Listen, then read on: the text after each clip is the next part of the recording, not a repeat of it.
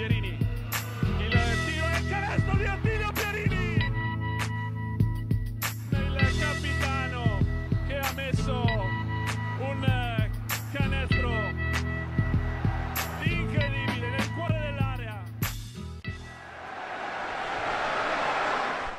Salve ben ritrovati dopo la sosta estiva, estiva, sosta di una settimana per rifiatare un attimo. Ritorniamo con Immarcabili che di fatto eh, entra nella nuova stagione con questa eh, prima nuova puntata. Le squadre più o meno di tutte le categorie ormai stanno iniziando il lavoro in vista della, eh, della prossima stagione. Gabri, la tua di stagione come è iniziata? È iniziata bene sostanzialmente, inizia oggi anche con, con, la, con la Serie D. Eh, prima puntata della terza stagione di Immarcabili, quindi suoniamo le trombe. eh sì, fa specie pensarci, però effettivamente è così perché la prima era stata compressissima a causa, eh, causa Covid, poi la scorsa invece è lunghissima, quasi, quasi infinita, finita di fatto un paio di settimane fa e oggi appunto entriamo ufficialmente nella nuova, partiamo ovviamente eh, a volo d'angelo sulla eh, sulla Serie A2, quindi sulla Ristopro Janus Fabriano, eh, Ristopro che si è radunata la scorsa settimana, prima settimana di, di lavori in casa bianco-blu, ovviamente tutta ancora da amalgamare la squadra di Coach Panza che ha accolto giusto eh, negli ultimi giorni anche Dwayne Davis, quindi ora è veramente al completo appunto eh, la, la Janus. Eh, I rumori, come spesso accade poi in queste situazioni, sono arrivati fuori dal campo, eh, c'è stata qualche polemica, anche qualche paura più che altro da parte eh, di una parte del popolo fabrianese un, venti, un si è ventilato appunto l'ipotesi che la, che la Janus si trasferisse completamente l'attività ad Osimo, visto che anche questa, che quest'anno sarà eh, la casa appunto per le partite casalinghe della, eh, della Janus, una ipotesi respinta totalmente al mittente e ci mancava pure da parte del presidente Mario Di Salvo con una lettera aperta eh, pubblicata proprio ieri eh, piccole fibrillazioni, io mi ricordo a Montegranaro era un po' lo stesso quando poi ci si, tra- ci si spostava a Porto San Giorgio per le partite, eh, quindi direi tutto nella norma, Gabri, tutto sommato. La derubricherei un po' a normalità. Anzi, forse Montegranaro c'era un fondo un po' più di verità magari rispetto a, a questa che è totalmente una, una, voce di corridoio che si è ingigantita con no, il passaparola, ma insomma tutta la dirigenza, allenatori, giocatori, secondo me anche i giocatori appena arrivati hanno ben chiaro che questo è un momento di emergenza dettato dal palazzetto, non c'è la minima intenzione di trasferire una roba che funziona benissimo a Fabriano eh, da un'altra parte dove rischia di non funzionare. Poi è ovvio che secondo me Fabriano fa bene a cercare degli appoggi comunque anche ad Osimo perché eh, perderà fisiologicamente magari un, una parte di tifoseria, quella un po' più occasionale ovviamente, un po' meno affezionata per i motivi di distanza e dovrà cercare di recuperarla con la tifoseria locale, comunque la, no, la, il pubblico locale. Quindi ecco che magari mi aspetto anche qualche collaborazione, qualche iniziativa di marketing sul territorio, che non significa per i nostri amici di Fabriano che ci ascoltano sempre con affetto eh, una mancanza di attenzione verso il territorio fabrianese, significa semplicemente un tentare di compensare no?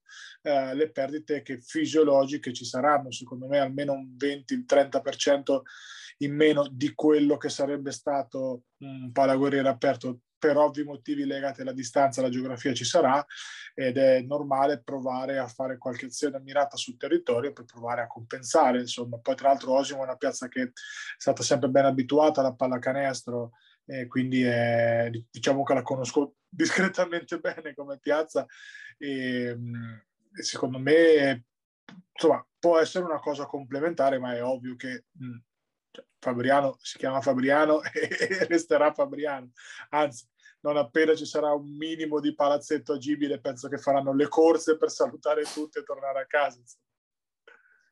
Eh sì, il caso è anche diverso appunto da quello che citavo, Montegranaro Porto San Giorgio, dove tra l'altro lì c'era proprio anche una, una, forte rivalità cittadina tra le due piazze che nasceva appunto nel basket degli anni precedenti. Fabriano, Osimo, non mi pare ci sia una, una rivalità di questo tipo, quindi credo che possa essere anche più semplice creare una, um, un'intersezione, un interscambio, comunque un'integrazione diciamo, tra, le due, tra le due realtà. Una, un interscambio che comunque la società sta cercando, sta provando eh, a mettere in piedi. Sabato, eh, la presentazione della, della, nuova stagione, la conferenza stampa di, di, inizio anno si terrà appunto in comune a Osimo e quindi questo è già un segnale forte, ma anche eh, l'altro che ha lanciato eh, il, il, reparto marketing e comunicazione con il primo teaser della nuova campagna eh, abbonamenti nel quale si vede chiaramente lo sfondo del Pala Valdinelli, quindi eh, due segnali che guardano verso un'apertura appunto questa nuova piazza. Eh, ovviamente si svilupperà nelle prossime settimane questo, eh, questo accordo. Nel frattempo però eh, in Supercoppa di sicuro eh, la Risto Pro non potrà utilizzare appunto il Pala Valdinelli, servono alcuni piccoli ritocchi per far trovare pronto a inizio campionato il, il Palasport. Probabilmente, ironia della sorte, si andrà a Iesi per la, eh, per, appunto per la gara di Supercoppa contro Chieti e quindi Dwayne Davis che esordisce in maglia Fabriano nel palazzetto che fu suo qualche anno fa, anche quindi corsi e ricorsi storici. Eh, comunque aspettiamola di vederla sul campo prima di tutto però l'Aristo Pro, visto Pro che avrà la sua prima uscita stagionale mercoledì prossimo sul campo di, campo di Chieti, quindi ancora una settimana di lavoro per la per la Janus, di, discreta curiosità anche di vederli all'opera, no Gabri? Molta curiosità, molta curiosità perché comunque, come abbiamo detto, la squadra potenzialmente è molto, molto interessante. Eh, non è la, la neopromossa che cerca di salvarsi all'ultima giornata, ecco, insomma, è una squadra costruita con un criterio logico, con delle scelte anche coraggiose eh, sicuro Dwayne Davis se lo ricorda come si tira da metà campo a Iesi eventualmente bisogna vedere che ambiente troveranno perché magari una contestazione dei tifosi dell'Aurora ci starebbe dal punto di vista prettamente campanilistico no? che fa parte dello sport quindi anche giusto che sia così. Detto ciò, sì, ormai, ormai le chiacchiere stanno a zero, insomma, inizia a rotolare la palla, ma per, per tutti quanti l'inizio della stagione è dietro l'angolo perché si comincia con la Supercoppa tra, tra meno di, di, di, tre settimane, eh, due settimane spiccioli, quindi insomma eh, l'interesse è tanto. Per chiudere insomma il discorso Osimo, eh, non, cioè, non, è neanche così facile trovare un'apertura da parte dell'amministrazione comunale così ampia come è stata data alla Janus, quindi secondo me è anche doveroso, eh, come ti posso dire, non dico ringraziare, però comunque sia eh, apprezzare questo tipo di apertura perché eh, comunque i lavori sono stati fatti e dovrebbero da quello che insomma, trapela essere stati pagati interamente dall'amministrazione comunale perché mi assicuro che il parquet era in uno stato abbastanza precario perché purtroppo per tanti anni c'è stato il pattinaggio eh, sul, sul parquet che fu anche mio ad Osimo a quei tempi e vi assicuro che era in uno stato palazzetto meraviglioso con un parquet più, rovinato, parliamoci chiaramente. Eh, quindi, insomma, anche avere un'amministrazione che apre così le porte in maniera così ampia, eh, collaborativa, propositiva e che si fa carico di, eh, dei lavori che comunque vuoi non vuoi, qualche centinaio di migliaia di euro potrebbe rischiare di portarlo via, tra tutto, magari adesso sto esagerando un pochino, però insomma non proprio spiccioli, eh, è anche doveroso secondo me e non ci deve essere gelosia da parte di, Fabriano perché il cuore, eh, l'orgoglio, il pride sarà 100% fabrianese pur per, quest- per quest'anno in trasferta, diciamo così. Anche in Serie B ormai sono ripartite più o meno tutte le, eh, le formazioni, in particolare ovviamente pensiamo alle, alle cinque marchigiane ai nastri di partenza, già questo sabato ci sarà un primo test molto interessante con il primo derby del, della stagione tra, tra Iesi ed Ancona che appunto si eh, sfidano nella quella che po- possiamo definirla l'amichevole che apre la stagione di fatto. Eh, Ancona che ha puntellato ulteriormente lo, lo staff eh, dirigenziale con il ritorno di eh, una bandiera appunto del basket anconetano Daniele Giachi che avrà il eh, ruolo di team manager della squadra quindi um, un ulteriore rinforzo su questo nuovo riordino generale della, eh, dell'organico societario del quale abbiamo già parlato appunto nelle scorse settimane quando avevamo avuto ospite anche Gian Maria Vacirca. Eh, grandi movimenti anche nella parte sud della, eh, della regione. Eh, Civitanova ha iniziato la sua attività in questi giorni, ma quella che si è mossa più di tutti, più che altro anche per questioni di tempistiche, visto che è arrivata per ultima di fatto di, ad, ad affacciarsi sul mercato, è stata la eh, Sudor Montegranaro che praticamente in dieci giorni ha allestito un po' tutto quanto, al di là di coach Pat Baldiraghi che avremo eh, come ospite questa settimana e quindi approfondiremo con lui eh, appunto tutte le situazioni legate, eh, legate alla Sudor, Sudor che eh, come orientamento diciamo si porta un po' sulla scia del progetto dello scorso anno, tanti giovani da lanciare, a parte due eccezioni che sicuramente fanno, non dico rumore, però hanno sicuramente due giocatori di categoria importanti come Dario Masciarelli, che a Civitanova conosciamo molto bene, fece una grande stagione due anni fa in quella, eh, in quella Rossella che viaggiava nelle zone alte della, della, classifica, e poi un giocatore solido come Riccardo Crespi sotto canestro, visto a Ozzano due anni fa, quindi eh, giocatore sicuramente di categoria. Sutor che sarà tra le pericolanti, ma vediamo come finisce, insomma. Eh, parto un attimo da Ancona perché per ovvi motivi di, di, di, di cittadinanza eh, il ritorno di Daniele Giacchi detto Ghiaccio è comunque un, una notizia importante. Il lavoro che sta facendo a livello societario la Luciana Mosconi secondo me quest'anno è buonissimo. Eh, non sta sbagliando una mossa dal punto di vista prettamente strategico hanno un'idea ben chiara hanno voluto ancorare tantissimo questa, questa squadra al territorio perché parlavo proprio appunto con alcuni ragazzi della Luciana Mosconi, eh, in effetti in questo momento è la prima realtà sportiva cittadina come categoria, è l'unica che fa un, campionato nazionale perché la, il calcio sostanzialmente è diventato in quella storia dell'Ancona matelica, una roba che non stiamo qui a perdere tempo con gli sport minori, però eh, la, la, Luciana Mosconi in questo momento è un pochettino no? quello che, che, più si avvicina al professionismo ad Ancona e averla ancorata così con ghiaccio, con Marcello, con Piero Cohen, con tutti i giocatori del settore giovanile, con un rafforzamento della collaborazione con il CAB anche a livello di settore giovanile eh, è una cosa molto molto bella secondo me e che porterà fu- sicuramente frutti dal punto di vista strutturale nel medio e lungo periodo. Sul campo ovviamente non possiamo, non, abbiamo già detto tutto, non possiamo ancora anticipare nulla, nel senso che aspettiamo di vedere appunto le prime uscite, eh, sicuramente una rosa un pochino co- molto forte ma un pochino corta per provare a stare veramente con Rieti, Rimini e compagnia. Non credo che quello sia l'obiettivo della Mosconi quest'anno che voglia secondo me almeno provare a fare un secondo turno playoff come, come idea. Ecco. Eh, però veramente complimenti alla società che sta lavorando d'anconetano eh, molto bene. Andando insomma scorrendo verso sud, sicuramente Masciarelli è un gioc- e Crespi, ma soprattutto Masciarelli. Masciarelli è un giocatore che ha, ha ha orbitato anche nel, nella 2 per un certo determinato periodo. Quindi, insomma, parliamo di uno che è super fisico, super atletico, un grande giocatore di uno contro uno, uh, rimbalzista per la taglia, per il ruolo importante. Quindi manca sì magari un po' di tiro da fuori, però parliamo di uno che, insomma, fino a un paio di anni fa la Sutor non sarebbe andato, parliamoci chiaramente, nel senso, no, fascia alta, un gioco di fascia alta.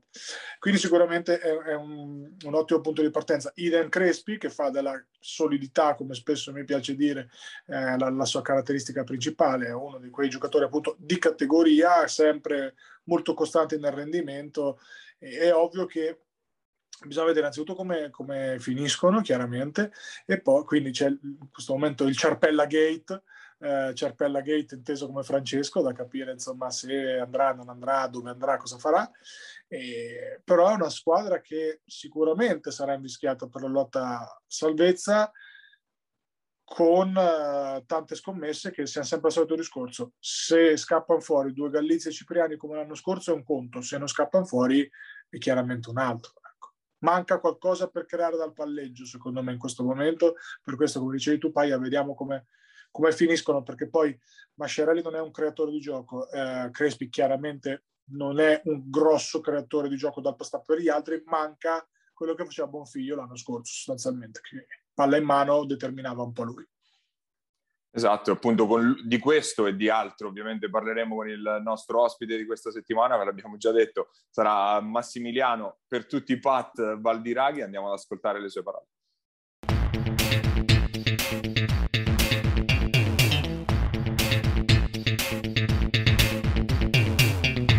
Nostro ospite questa settimana abbiamo il nuovo coach della Sudor Basket Montegranaro, Massimiliano Pat per tutti, Valdiraghi, grazie di aver accettato il nostro invito.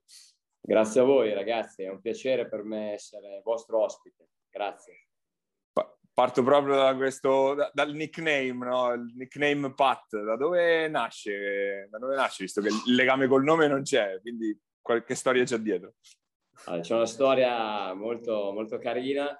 Eh, il protagonista di questa storia lo, lo conoscete, perché aspettate che c'è qua Andrea Masini che mi sta dicendo Salut, vi saluta. Okay. alle 6 vi saluta Andrea Masini. Ok ricambiamo Grazie, ok ti salutano Andrea.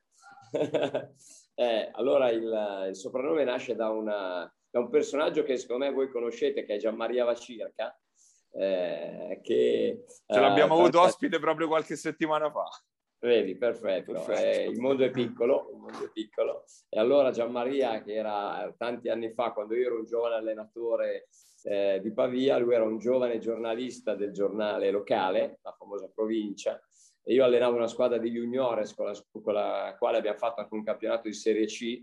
Eravamo pronosticati a zero, zero punti. Eh, e invece alla prima giornata abbiamo vinto una partita incredibile all'ultimo secondo eh, e poi eh, siamo retrocessi ma eh, per due punti di differenza, quindi ce la siamo giocata e allora da lì è nato il soprannome, andava di moda ancora Patrale quindi, e io poi ci ho un po' giocato ecco. su questa cosa. E poi è rimasto proprio appiccicato, per molti sembra sì. proprio il nome, no? esatto, esatto. Ma infatti tanti tuoi, alcuni tuoi colleghi quando vi intervistano dicono allora Patrizio, no, in realtà non mi chiamo Patrizio. Ma in realtà l'ho scoperto negli anni anch'io, ero Vedi? convinto anch'io che fosse Pat, Patrizio, quindi che potesse esserci un raccordo, un, un legame di quel tipo.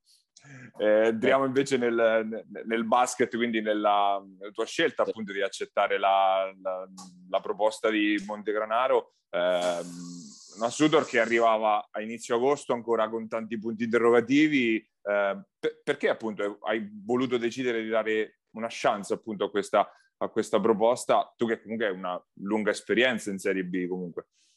Beh, sicuramente perché comunque c'è stato da parte loro un grande, un grande interesse eh, credo che il giorno dopo in cui sono stati ripescati mi hanno contattato, il giorno stesso, e quindi eh, io per, uh, per, ripartire aspettavo una situazione che doveva essere stimolante, in una piazza stimolante e sicuramente uh, a Montegranaro, l'ho già detto in questi giorni, entri alla bombonera e respiri la storia, respiri a pallacanestro, respiri la passione e quindi ho accettato con grande, con grande entusiasmo una situazione chiaramente non facile perché eh, dopo il ripescaggio ci siamo messi al lavoro per fare la squadra e fare la squadra, iniziare a fare la squadra il 10 di agosto quando tutti hanno già finito da un mese non è stato facile, non è facile, però abbiamo cercato di fare il meglio possibile con le uh, risorse che abbiamo e con le idee che avevamo. Che avevamo ecco, quindi ti ripeto, loro uh, sono stati molto molto calorosi nell'accogliermi, nel farmi sentire subito parte del progetto e quindi ho accettato con grande grande voglia. Ehm, ra- raccoglie un'eredità che magari non è pesantissima a livello tecnico, ma comunque quella di Marco Ciarpella è quella di un ragazzo che ha raccolto una, una società di fatto che ripartiva da zero e l'ha riportata fino alla Serie B. Te, te la stanno facendo sentire o comunque la senti un po' questo il peso della eredità, diciamo? Ma no, dai, sono vecchio del mestiere, quindi le, pressioni, le pressioni poi alla fine saranno, saranno altre. Sicuramente eh, Marco Ciarpella che, eh, che ho conosciuto è, è, stato un allenatore che ha fatto la storia recente di Montegranaro, uno che veramente ha fatto, ha fatto benissimo. La stagione scorsa probabilmente si è conclusa male, ma perché ci sono stati problemi fisici, il Covid, e, e quindi eh, anche questo è stato, è stato, determinante, ma il suo lavoro negli anni è stato eh, importante, apprezzato e così. Quindi, eh, per cui è chiaro che eh, dovrò cercare di fare, di fare bene, di fare, di fare altrettanto bene, ma sì, dai, pressioni le abbiamo tutti i giorni e quindi non c'è, non c'è problema. Ti ripeto, sono anziano ormai, quindi non ci faccio neanche più caso. Ne parlavamo un po' fuori onda, la squadra sta aggiungendo anche un po' pezzi in corsa in questi giorni. Cosa manca ancora per completare il roster? Ma in realtà la nostra idea manca ancora un, un numero 4, ehm, perché comunque abbiamo appunto preso Kirill Kursunov, che però è più che altro un, 3 che può fare giocare da 4 atipico con un gran tiro a tre punti atletismo, eccetera. Magari ci vuole qualcosa con un po' più di fisicità da mettere vicino a Crespi, eh, quindi stanno cercando giocatori di quel tipo lì, però un giocatore è un identikit giocatore quasi introvabile in questo momento, già è quasi introvabile a inizio mercato, figuriamoci quasi a inizio Supercoppa, voglio dire, no? Quindi, eh, perché insomma, parlando anche con altri allenatori, altri colleghi, anche di categoria superiore, anche in A2 stanno cercando questi tipi di giocatori, quindi non è facile trovarlo, vedremo di, stiamo lavorando come dei matti, ci faremo venire un'idea e comunque cercheremo di, come dire, di adattarci, nel senso che eh, se non lo riusciremo a trovare giocheremo una pallacanestro diversa o, molto, o eh, giocando molto piccoli o giocando un po' più grossi. Adesso, eh, adesso dobbiamo vedere, stiamo lavorando, stiamo valutando un po' di nomi, un po' di giocatori, vediamo se riusciamo a, a inserire quest'ultimo tassello.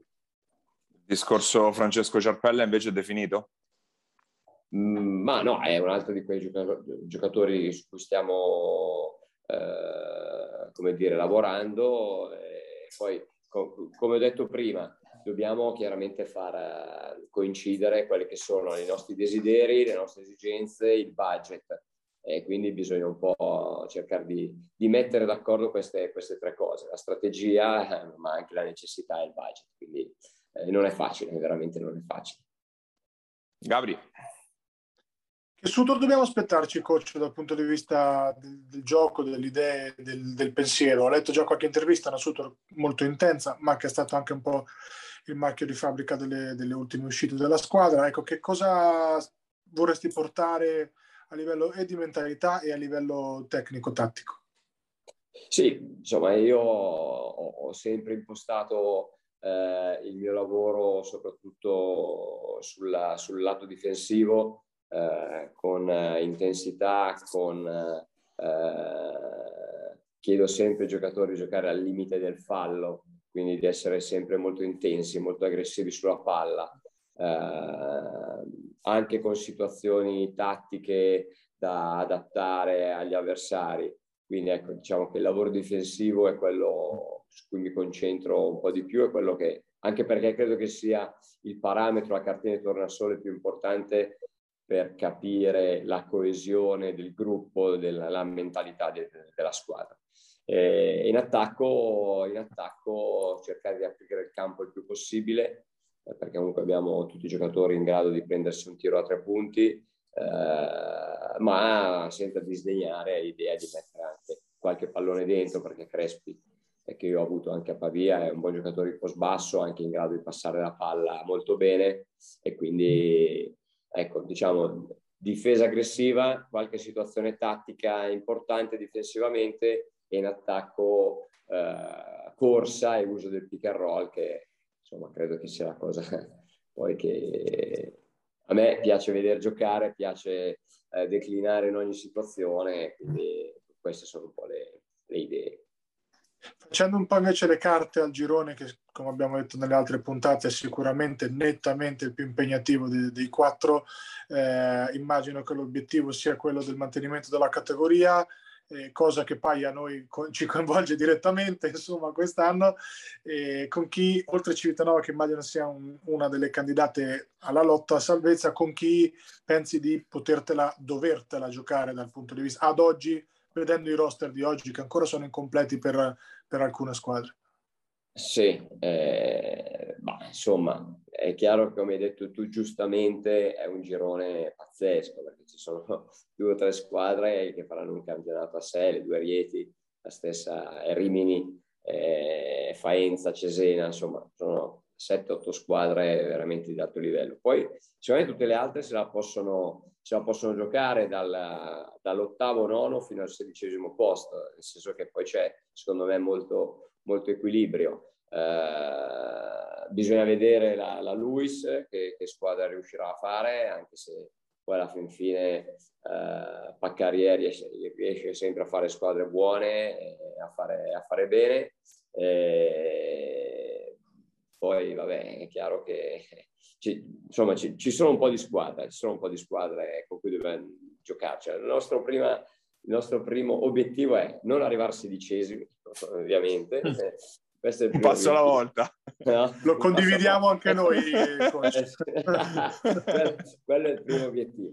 E poi, come ho detto in questi giorni, insomma, dobbiamo fare veramente vendere la pelle, fare di tutto per cercare di mantenere, di mantenere la categoria. Poi è chiaro che se lo facciamo addirittura senza play-out sarebbe veramente stappiamo le bottiglie di, di champagne per, per, settimane, ecco, sarebbe veramente una roba, una roba fighissima.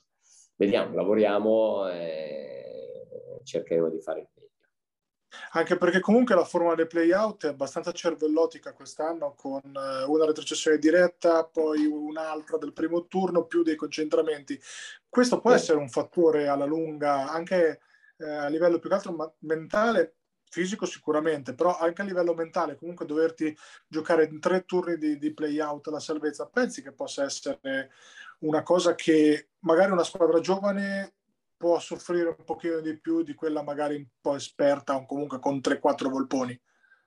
Esattamente, hai esattamente centrato, centrato il, il problema.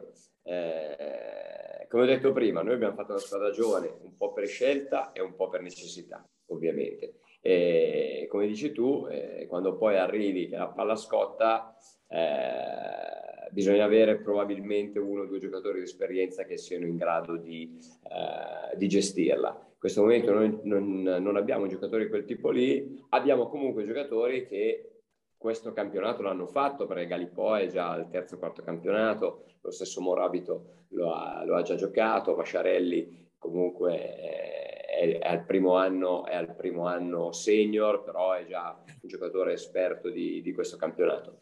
Eh, quindi è mio obiettivo cercare di mettere eh, nella testa di questi ragazzi eh, ancora più esperienza per arrivare quando conta a non aver paura, eh, a far sì che la palla non scotti e avere, come dire, quel pizzico di incoscienza che ti può anche magari far fare qualcosa di, di, imprevisto. Quindi magari ci manca l'esperienza, ma dobbiamo avere un po' più di incoscienza. Questa è una cosa eh, su cui dobbiamo sicuramente lavorare. Aia. Per, per, la parte finale sempre guardiamo un po' indietro alle, alla carriera dei nostri, eh, dei nostri ospiti. Mm, eh, se si parla a Montegranaro di Pavia, il nome che viene subito in mente è quello di Fabio Di Bella, che è stato capitano certo. della Sudor negli anni di Serie A. Ehm, ha avuto un ruolo anche lui nella tua scelta, magari che rapporto c'è anche con, con una persona che comunque a Montegranaro ha avuto un ruolo molto importante.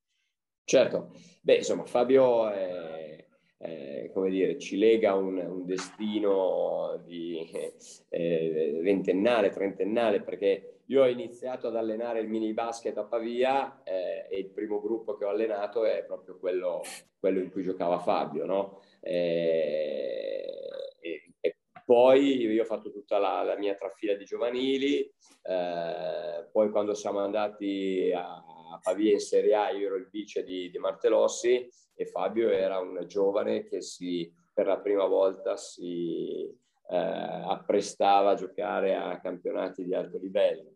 Eh, poi ha, ha, avuto una carriera straordinaria e l'ho ritrovato uomo a 40 anni a fare il capitano della mia squadra di Serie B degli ultimi anni e adesso è eh, quello che mi ha sostituito sulla panchina di Pavia, quindi diciamo, e io sono qua a Monteganaro dove lui è stato capitano, diciamo che quindi i nostri destini sono legati da veramente da, da, da, tempo, ci conosciamo da quando lui era, un bambino.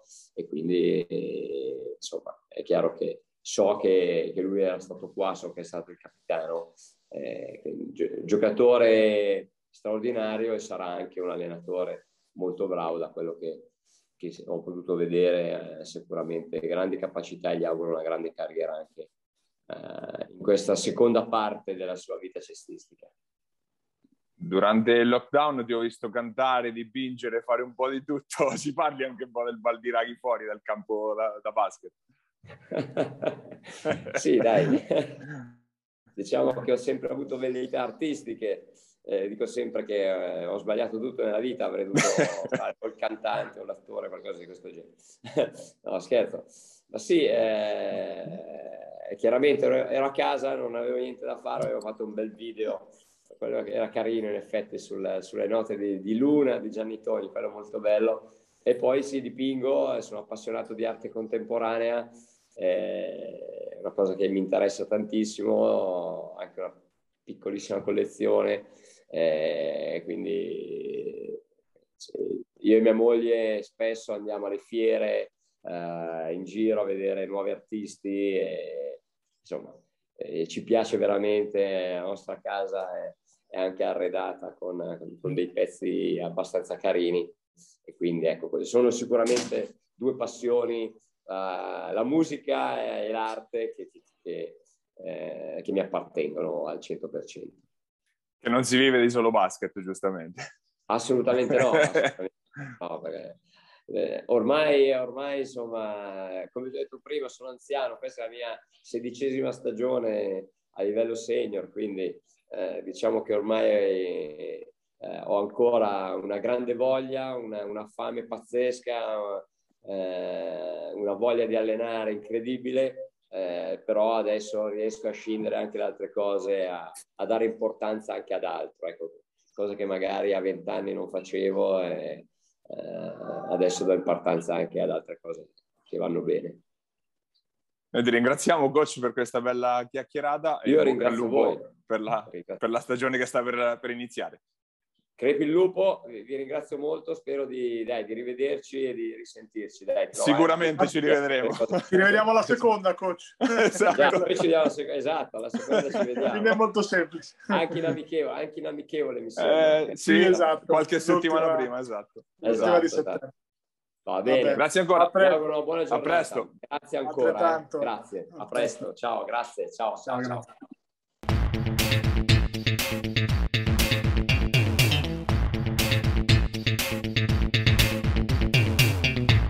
Ed era coach Pat Baldiraghi ai nostri microfoni questa settimana, il coach della eh, Sudor Montegranaro. Ora ci tuffiamo nei campionati di C-Gold e C-Silver perché, come prevedibile, è esploso il pandemonio sul mercato in queste, eh, queste due settimane in cui siamo, siamo stati ai box.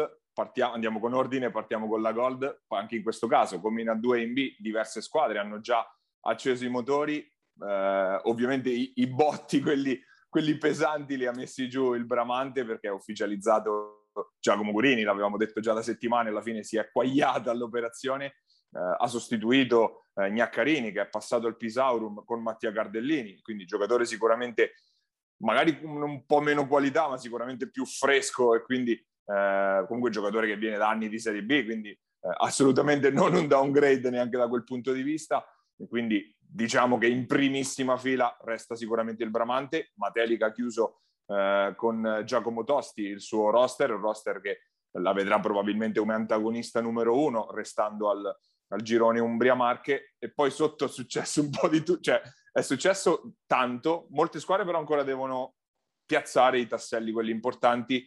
Eh, direi Bramante Matelica e sotto veramente può succedere di tutto, Capri. Io direi Bramante, pausa di riflessione, Bramante, pausa riflessione, Matelica, pausa di riflessione ampia e poi tutti gli altri. Cioè, nel senso che secondo me in questo momento Bramante fa un altro sport, è un'altra categoria. Gurini in C-Gold è immarcabile. Cioè, già è difficilmente marcabile in Serie B, secondo me in C-Gold è una roba, se sta bene, è una roba che tira da metà campo col 40%, cioè Guro incredibile. E Cardellini chiaramente è un altro tipo di giocatore rispetto a Gnacca. Io Gnacca se sta bene continuo a volerlo sempre nella mia squadra di Serie C, sia chiaro, molto chiaro. Agonista, esperto, però Cardellini chiaramente ha una freschezza atletica, come dicevi tu, diversa, anche se l'anno scorso non è che abbia scintillato, ha fatto alcune ottime partite, ci ha fatto intravedere quest'anno con meno responsabilità, magari nel senso no, di, di condivisione della cabina di regia tra lui, Ferri, Ricci, fondamentalmente Bramante è una squadra che fa fatica secondo me a perdere quattro partite in un anno, facciano i scongiuri sempre i nostri amici, ci mancherebbero, eh? adesso già vedo Matteo Lombardi, già Max, eh, esatto. esatto. Max che mi dice Dio me ne stai tirando tutte. Onestamente secondo me c'è un gap importante. Matelica a me piace, nel senso, eh, non avrei completato con Jack Tosti, non perché non mi piace Jack Tosti, assolutamente. È un giocatore, anzi, purtroppo me lo ricordo anche discretamente bene mm. quando stava a Foligno. Diciamo che qualche partita ce l'ho persa. Però è un giocatore che non ti fa fare il salto, cioè non ti cuce il gap con Bramante. Ok?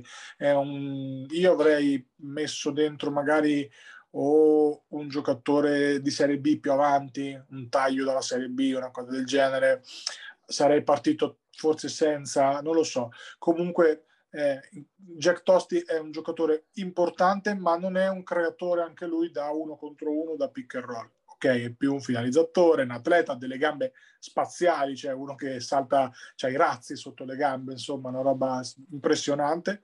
Però non ti ricuce il gap, ecco, non so se, se, mi sono spiegato, cioè non è Giampaoli, ti faccio un esempio sciocco, no? Un Giampaoli messo a Matterica sarebbe stato uno che ti va a ricucire il gap, per intenderci. Però sicuramente Matterica farà un altro campionato a parte cercando di rimanere aggrappata il più possibile a, al Bramante e secondo me questa versione di Matterica delle ultime è quella che mi convince un pochettino di più come costruzione, insomma, ha un senso. Eh, ha due stranieri di sicuro affidamento. Eh, sono curioso di vedere il maltese, ma ripeto, me ne parlano tutti molto molto bene, chi è che lo conosce, che l'ha allenato, me ne parla veramente bene. E quindi tendo a fidarmi delle mie fonti, ovviamente, però diciamo che in questo momento c'è un gap importante tra Bramante e Matelica, così come tra Matelica e, e, le altre. Anche perché in questo momento nel gruppone, no, Paglia delle, delle inseguitrici, eh, si staglia boh, Sant'Elpidio, vediamo, perché comunque con Faragalli playmaker non è che sinceramente impazzisca, io personalmente. Eh, Osimo nel più totale caos, come spesso accade insomma in questo periodo dell'anno, eh, si vocifera di un Germansciutto capo allenatore dopo l'addio non ancora ufficializzato del mio caro amico Leo Castracani passato al Cub Stamura, ma mai come quest'anno insomma c'è confusione, si parla di una nidiata di under argentini pronta ad arrivare ad invadere il campionato di C-Gold, si parla di Carlo Ortenzi sicuramente, un ragazzo che dovrebbe venire playmaker insomma paia eh, dal, dal, Lazio, no? Ricordami un po'. Sì, Umber- Umber- Umberto Brusadin, play laziale che è intravisto perché ha giocato pochissime partite in NCAA l'anno scorso a Rhode Island, ritorna in Italia e dovrebbe essere lui, insomma, il playmaker della Robur. Squadra fatta quasi interamente da, da Paolo Figlioi, come spesso accade in questi anni, eh, ovviamente le riconferme dovrebbero essere solamente quelle di Cardellini e David, ma su questi dubbi non, non ce ne sono mai stati. La squadra totalmente indecifrabile, dovrebbero aver preso anche qua un lungo argentino importante, si vocifera, non me lo ricordo il nome, mi, viene Reinaldo, una cosa del genere. Raimundo, ma... se non mi sbaglio, ma Raimundo, io l'ho, eh. capito male. Qualcosa esatto, perché purtroppo ancora di ufficiale non c'è nulla, però diciamo i rumor sono questi eh, ritorno di Gianni Dubois e quindi una squadra che si parlerà spagnolo in campo e ripeto tante incognite ma, ma vediamo eh, detto appunto di Sant'Elpidio il resto c'è stato il ritorno di Ludo Chiorri a Falconara che quindi mette un tassello importante insomma a, a puntellare una squadra composta da alcune scommesse. Secondo me Matteo Sebastianelli in Cigold è una grossa scommessa. Eh, confermato Nicolo Grossi, che è un ragazzo che l'anno scorso si è visto mai praticamente per un po' di problemi vari, eccetera, però è un ragazzo che può crescere del 2001 uh, eh, con una fisicità anche lui importante e interessante. Bisogna capire un po' come al solito Falconara nei lunghi, tolto Valerio Giorgini, cosa farà perché i lunghi di zona, tra virgolette, sono finiti e l'altra squadra che si è mossa tanto è stata la Taurus, no? Paglia come era normale che fosse. Sì, rifaccio un passo indietro. Voglio fare l'avvocato del diavolo contro Bramante. Se manca qualcosa, manca qualcosa sotto, dalle spalle di eh, Pipitone e Panzieri, perché ovviamente se non c'è Pipitone in mezzo all'area è un altro paio di maniche sotto canestro e a quel punto la fisicità, l'atletismo di una squadra come Matelica può metterli in difficoltà lì, in quelle situazioni lì.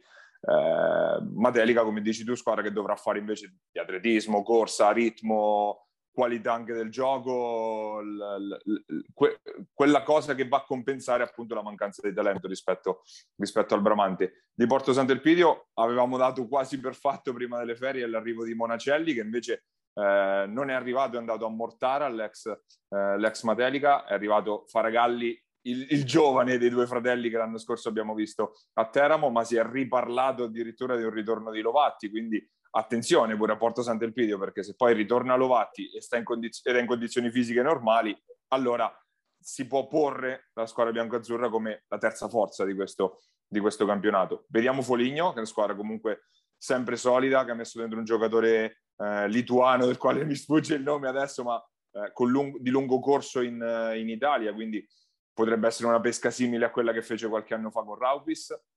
E riguardo le altre, appunto, di Osimo hai detto praticamente tutto. Gabri, ti aggiungo che tra i, gli arrivi ci dovrebbe essere il fratello minore di Mattias Drigo, che abbiamo visto già eh, a Palermo, quindi anche lui dovrebbe essere di questa squadra, del quale però ancora si sa davvero poco perché eh, con, appunto con, con, la notizia della probabilissima uscita di scena di Castragani, di coach Castragani, si è un po' aperta ho aperto un po' il, il, vaso di Pandora, parlavo qualche giorno fa con Carlo Ortensi, anche i loro giocatori ancora sanno poco di come si svilupperà la preparazione nelle prossime settimane.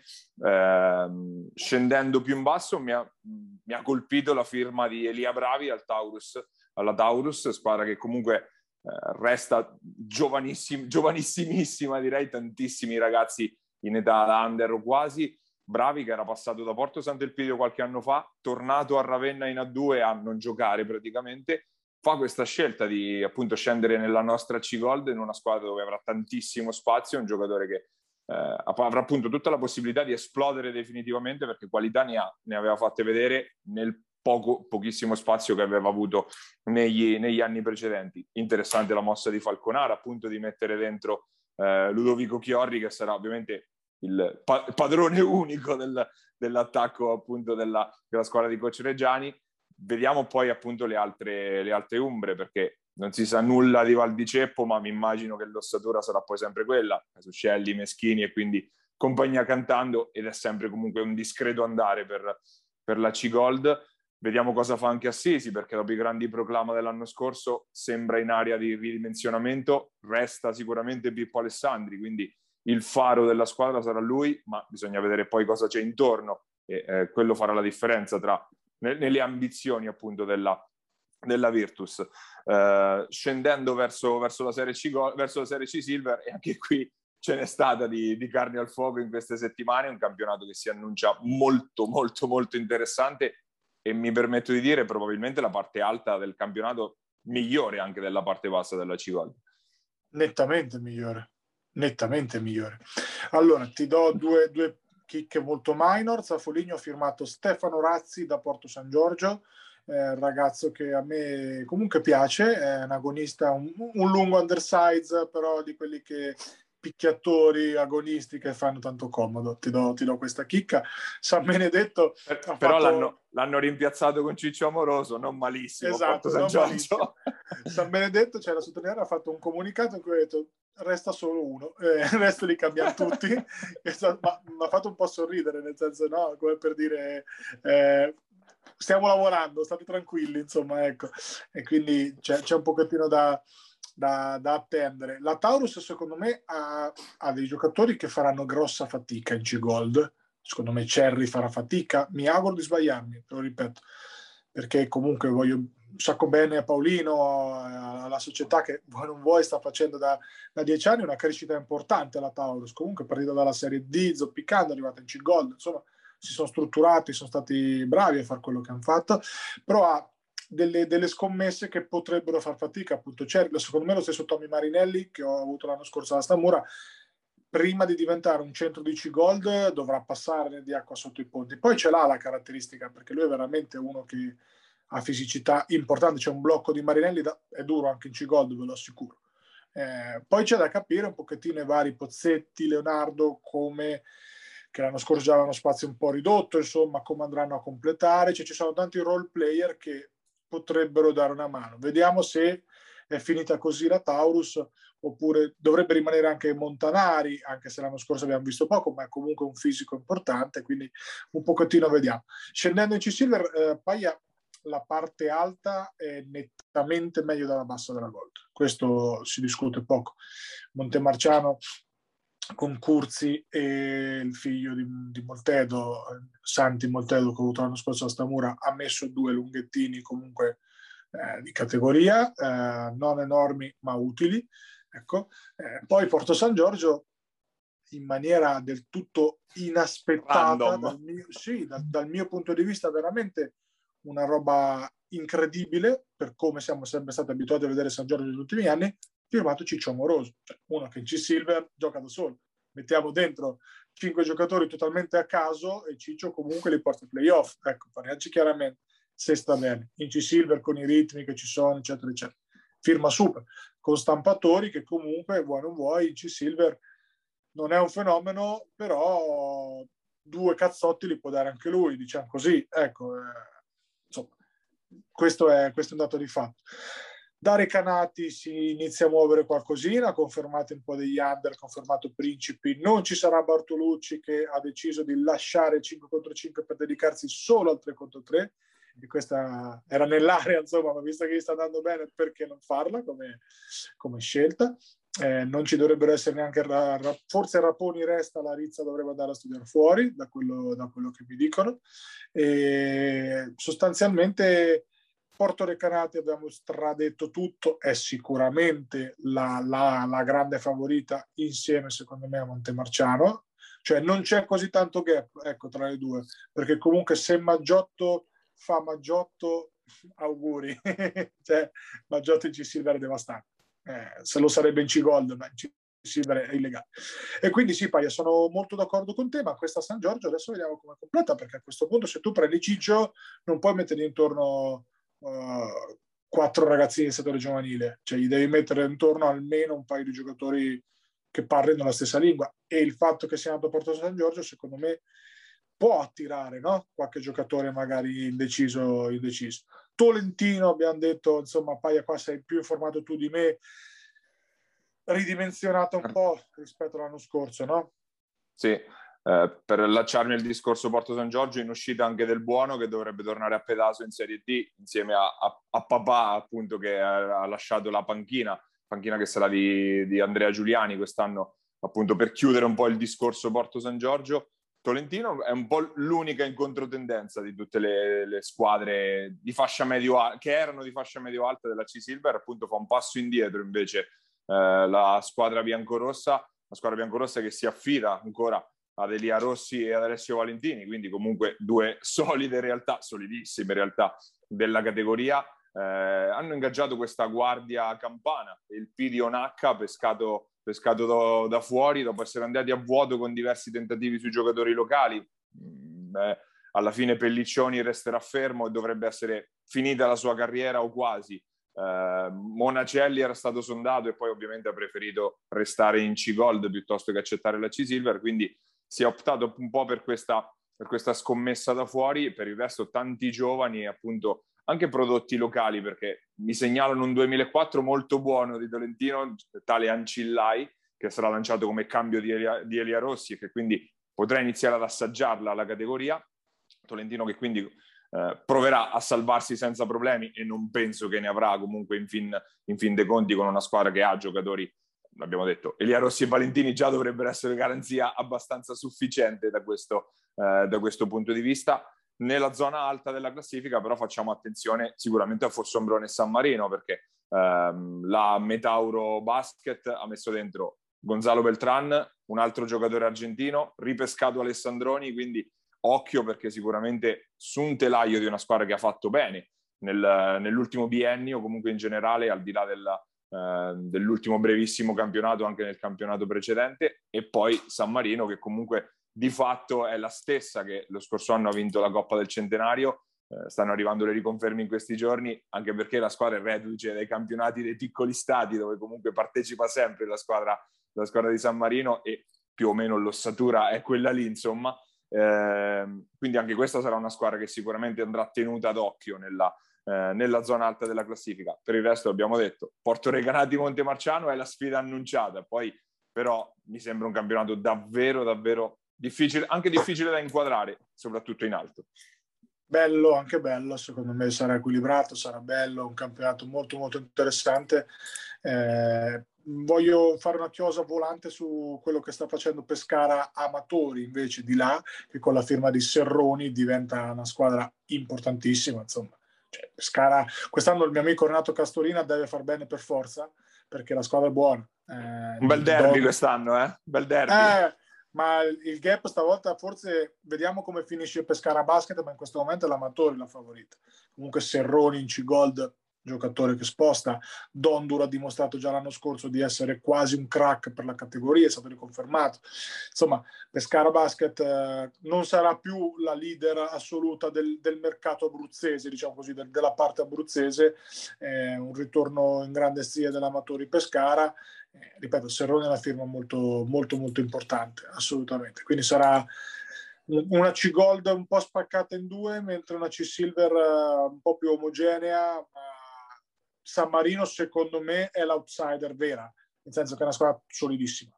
Ha dimostrato anche l'anno scorso, è una squadra solidissima, vanno a memoria, ben allenata, si conoscono da tanto, stanno bene insieme, hanno quella giusta dose di talento ed esperienza, perché comunque Raschi e Saponi, ragazzi, io sono, sono due anni che lo dico, in C-Silver non ci sono sti lunghi qua da nessun'altra parte, nessun altro c'è Raschi e Saponi, e per esperienza, per tonnellaggio, per pedigree, eccetera, eh, macina comunque giocatore di esperienza, eh, voglio dire, gio- e giocano e quando c'è da difendere difendono e sono son solidi, quindi outsider e come dici tu, Fossombrone manca qualcosa sotto canestro per essere realmente convincente. Eh, al netto che Perini per sei mesi non ci sarà e insomma per quello che ha fatto l'anno scorso è anche poco, mi sento di dire, sul finale dell'anno scorso, quindi vediamo. Sì, perso anche Rosettani appunto perché è andato a Civitanova che aveva fatto un super campionato, quindi eh, ovviamente qualcosina lì manca. Giustamente hai fatto bene Gabri a ricordare anche il lato abruzzese del campionato, soprattutto di C-Gold, perché poi la formula non è ancora chiarissima, ma comunque nella seconda parte ci si andrà ad incrociare perché c'è solo una promozione in palio tra le 22 squadre di Umbria, Marche, Abruzzo e Molise, quindi sarà una, una tonnara nella, nella, seconda parte di stagione al netto che stiamo ancora aspettando appunto di capire come nei, in pratica si andrà a concludere il campionato di C-Gold, che si farà, che, che comunque in, nella fascia alta sarà sicuramente molto interessante come lo è stato appunto negli ultimi anni. Noi siamo arrivati a conclusione anche di questa, di questa prima puntata della terza stagione di Immarcabili. Eh, se ci vedete, appunto, se ci state guardando, siamo in TV, su FM TV, al canale 211 del Digitale Terrestre, oppure eh, su YouTube al nostro cana- canale Immarcabili TV. Eh, in versione podcast, come solito, siamo su Spotify e su Apple Podcast. Un occhio, buttatelo sempre al nostro sito www.immarcabili.it, anche perché nelle prossime settimane arriveranno gustose novità mh, come antipasti per i campionati che andranno ad iniziare. Eh, ringraziamo Basket Market, Giuseppe Contigiani, che come solito ci ospita sulle sue piattaforme e l'appuntamento, come sempre, è ora ritorneremo appunto a cadenze normali e per la prossima settimana con una nuova puntata, sempre qua su Immarcabili. Pierini, il tiro il canestro di!